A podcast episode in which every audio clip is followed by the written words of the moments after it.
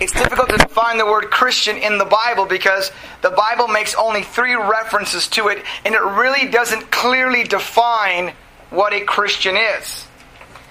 But what is clearly defined and actually terrifying for most of us is the word disciple. That's clearly defined. Jesus never called his followers Christians, he referred to them as disciples. And so he spoke to them in those terms and he taught them accordingly. And what we find in the series, as you've been going with us, we had Luke 15 two weeks ago before we had the amazing marriage retreat. We had a had a had a titled lesson called "Angry Birds," and we talked we talked about you know that the view of God on both the self righteous and the sinner, they both had faulty views of God. And when the son came back, God had compassion on him. And the other ones who were self righteous became very angry. So that was a great lesson on, on understanding God's view of how he sees us. Today's view is about loopholes. And Jesus doesn't like when we use his Father's words to avoid doing his Father's will. Amen. Loopholes. You know, you know about them. And you know what? Christians like loopholes. Tax season's coming up, and there's a whole lot of Christians looking for loopholes. You know what a loophole is, right? It's a technicality that gets you, uh, uh, it's a workaround. It gets you off the responsibility. Technically, it's true. Go around it. Don't you hate that when you see the news and some guy, famous guy, does some horrific crime, and then next thing you know he's spending like a week in jail, he gets off, and you're like, that guy's guilty, but he had money hire a lawyer to find a loophole, and he's off. Don't you just hate that? Sometimes Christians do the very same thing. And there's an incident in the Bible, there's an account where this actually happens to the guys who were responsible for the law and teaching it. They were doing it. And so Jesus has an interaction with them. Remember when you were kids? You had your skateboard and you're like, it says no skateboards. I have one skateboard. No loitering. Don't understand what loitering is. Loophole. Or the current one, keep your dogs on a leash. Dogs, I only have one dog. The battery's low. It's yellow. Don't worry. I'm easy. I'm easy. Loophole. One time I was out in a neighborhood and my dog went to the bathroom and I didn't take ba- I didn't take a doggy bag with me. I knew it. I knew what I was doing. Just didn't care, you know. Then I got this letter in the mail. Anonymous. Hey man, I have you on video camera. Next time, pick up your dog poop when he had, had, had the civil code of, you know, violation of the city. I was like, whoa, stalker status. no loophole there. I was leaving Joe Nealon's house uh, the other night, and I, I, I, was walking down the hallway of his apartment, and I saw a note saying, note on the floor to this guy in his door, hey man, pick up your dog's poop. And I'm like, I relate to you. no loopholes there. We hate it when other people get by with stuff because of technicalities. We don't like it. The evidence was inadmissible. Political figures don't pay for their crime.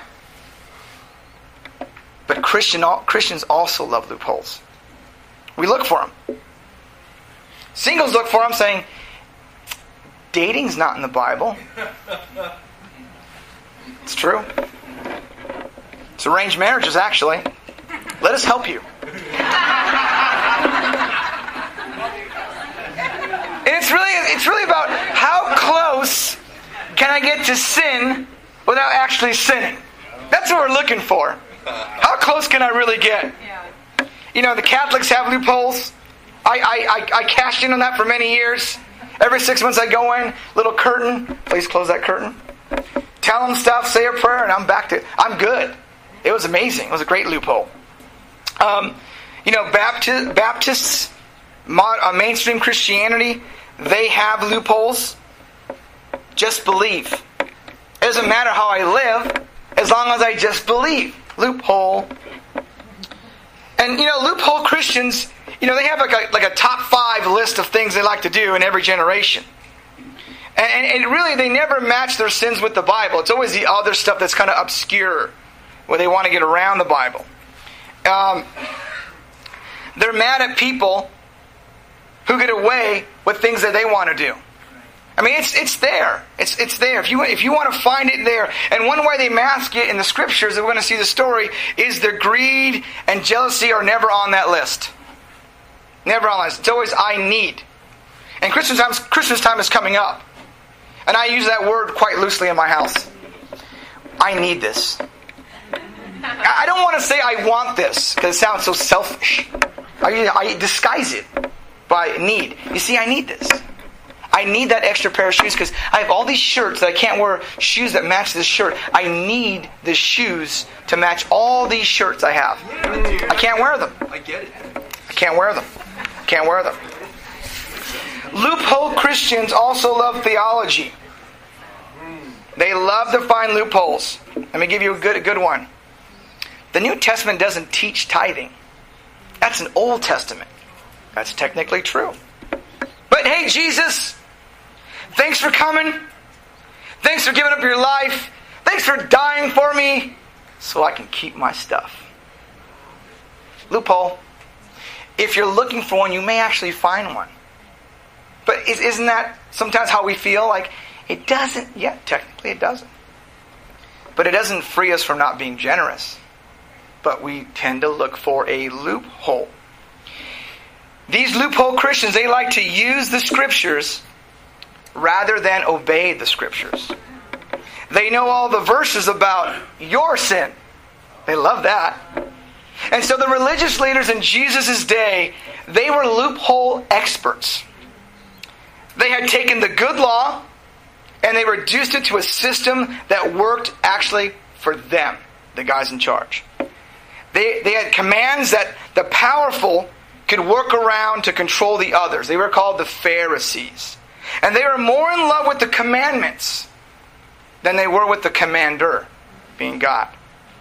So one day the Pharisees and the teachers confront Jesus. And we see that in Matthew chapter 15. And this is what happens. Then some Pharisees and teachers of the law came to Jesus from Jerusalem and asked, Why do your disciples break the tradition of the elders? They don't wash their hands before they eat. Now, the tradition of the elders, it was laws created to keep people from breaking the actual law of God. They had actually extra laws, so you don't break the real law. And so, washing your hands was ceremonial. And the law required the priests to do it, not everybody else. But they're saying the tradition of the elders says everyone has to do it. And so Jesus responds as, Hey, and why do you break the command of God for the sake of your tradition? For God said, Honor your father and mother, and anyone who curses their father and mother is to be put to death. That's pretty clear. Now, honoring your father and mother in those times, in that context, was taking care of them in their old age. They raised you, you financially support them, and when they can't actually do any more physical labor, you are to support them and honor them for how they raised you. And so this is pretty clear. But you say that if anyone declares that what might have been used to help their father and mother is devoted to God, they are not to honor their father and mother with it. Loophole. Instead of taking care of their aging parents like God's law implied, they dedicated their possessions to God, retained control, and didn't help mom and dad, just in case God needed it. Loophole. They found it. Because guess what all the money went back to? Them. Loophole. And this was the tension tradition versus command, loophole versus their heart. And so this is the interaction. Thus you nullify the Word of God. And Jesus uses this word. He goes, You hypocrites! You created theology to shield your greed. We use technicalities to shield the very thing we don't want to change. Well, the Bible doesn't say you can't smoke technically. People use it all the time. And if you're a disciple, it's annoying. And if you're God, it's worse because God doesn't want you to know His Word, He wants you to live His Word. But we can always find them. That's why loophole Christians love this stuff. That's they, that's why they do their best. And Jesus doesn't like it when we use His Father's words to avoid doing His Father's will. Anytime you start looking for a loophole to skirt around the, te- the teachings of Jesus, guilty. Anytime you use religion as an excuse to mistreat someone, you hypocrite. And understanding our propensity to gravitate to what's comfortable and beneficial to us, having that understanding that our propensity is to hide behind theology, he gathers his disciples and says, A new command I give you love one another. And years later, his disciple, John, writes to the church Dear friends, since God so loved us, we ought to love one another. About 40 years later, he's writing to the church now remembering this interaction, remembering our propensity, remembering what our nature is. God knows it, He made us. He says to love one another, that we ought to care for each other. A new command I give you. And Paul writes in Romans 13 For whoever loves others has fulfilled the law. The commandments you shall not commit adultery, you shall not murder, you shall not steal, you shall not covet, or whatever the other command there may be, are summed up in this one command. Love your neighbor as yourself. He got this from Jesus. He was asked, Which is the greatest commandment? Jesus was asked that. And Jesus replied, Love the Lord your God, and you know this passage, and also love your neighbor as yourself. If you don't apply the teachings of the Bible through the filter of love, you've misapplied them. Some people slant toward truth. You know, you have the truthies and the gracies. Remember that lesson? Truthies are like, they to say it without love because they're actually right. It's true. But they need a little gracie in their life. And say it with love. And that combination of tra- uh, truth and grace. Just think about it. You know, usually truthies, they like to say it straight, but they don't like to hear it straight. It's classic truthy uh, temperament. They like to give it to you. Mm, take this. You. But when you, it's their turn, they're going, please, show Gracie. Let me see Gracie. That's the temperament. Gracies just run from truth, truthies naturally. If they're in the same room, they're going, see you later. Right? You got to like circle of truth. And Gracie around I love you. I love you so much. You're amazing. Yeah. I tell you how awesome you are? I tell you how much I love you? There's one little thing I just want to mention to you. Sort of just want to. Possibly, maybe you might consider, I want to encourage you to think about, pray about your choice, your decision to maybe not, maybe not use loopholes. How do you feel about that? That's what we talk to the Gracies. It's a honed and refined skill. For a truthy, take note of that. If you want to video record that, I'll do it again for you in two weeks. You got to really, you know, bring a Gracie along. But truthies want to be talked to that way too. That's why truthies got to be careful when they get too truthy.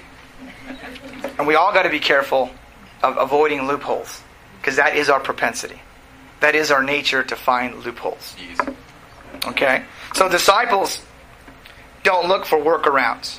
Disciples don't look for loopholes. Disciples understand the heart of God and what God is trying to say. This is the heart of, these are the principles of God. I know what God's communicating. Let me focus my heart and attention there. Not around things that, that are going to benefit me and what I want to do. And that's terrifying. That's actually very terrifying. And this is the question we, have, we ought to ask ourselves what does love require of me? This will take you past what's fair. This will take you past what's right. This will take you past what the law demands, your favorite verses, what people expect, theology, what the church teaches. This is the question. What does love requ- require of me? It will draw you out of your comfort zone. It'll create a middle ground. Jesus followers will quit worrying about so much about, you know, taking back America, instead loving Americans. Yes. We should love people and not judge them, especially the ones who have never adhered to the teachings of Jesus, nor do they want to. Imagine you loving that person at work so, who's that crazy guy going, Hey, you're not a follower. I still love you. It's cool. You know how you know the, the impact that has on someone? When they know you're a Christian and you accept them for who they are, because they're not saying I love Jesus. They're saying just the opposite, but you care about them. You know the impact that has, has on them is profound. They're drawn to you. Tell me more about this. Tell me more about this. They lean in. And if we do so, the scriptures will become a mirror for us instead of a club for others. We don't want to do that. I mean, aren't you glad that God didn't look for a loophole when it came to you? Aren't you glad? I mean, I'm, I'm pretty happy about that. Because I look for loopholes with God going, how can I get around that passage? I'm so glad God didn't look for a loophole when it came to us. So when we're thinking, when we're at that point in our life, with the holidays coming up and you're looking for many loopholes, think about that. God didn't look for one with you. So don't settle for Christian.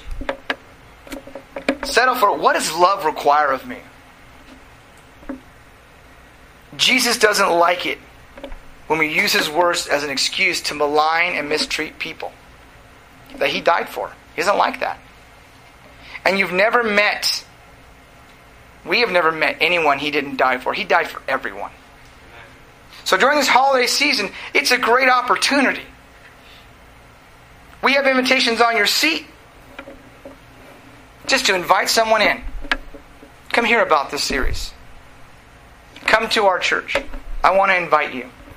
That's powerful in the holiday series. I know this because I was asked during the holidays to study the Bible with another disciple, and I did during the holidays. And I became a Christian. In January 9th will be my 22nd year as a Christian.